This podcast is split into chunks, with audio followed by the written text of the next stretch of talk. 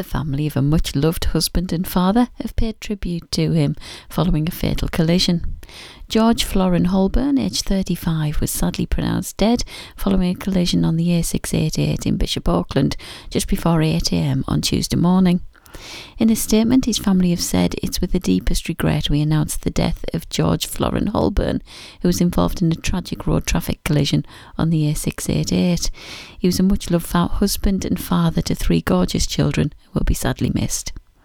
An investigation has been launched and officers are appealing for anyone with information or dashcam footage to come forward. Bishop Auckland's Wilko's store is set to close for good next week.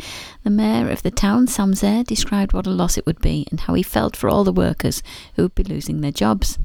Branches around the country have been waiting to find out if there'd be one of the stores set to close. The announcement means that a number of stores will be closing on the 12th and the 14th of September. And finally, Timmy, a black Labrador from Weardale in County Durham, has been hailed a hero after a woman reported her husband missing at Wolsingham Show on Saturday.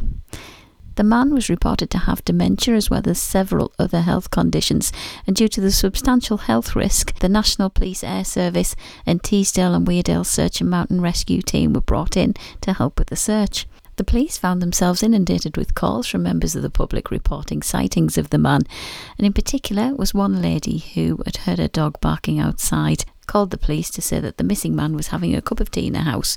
Beth Cartwright had been looking at the Facebook appeal when she heard her furry companion Timmy barking outside the house. She wandered over to see what the fuss was about and spotted the missing man walking in a nearby field.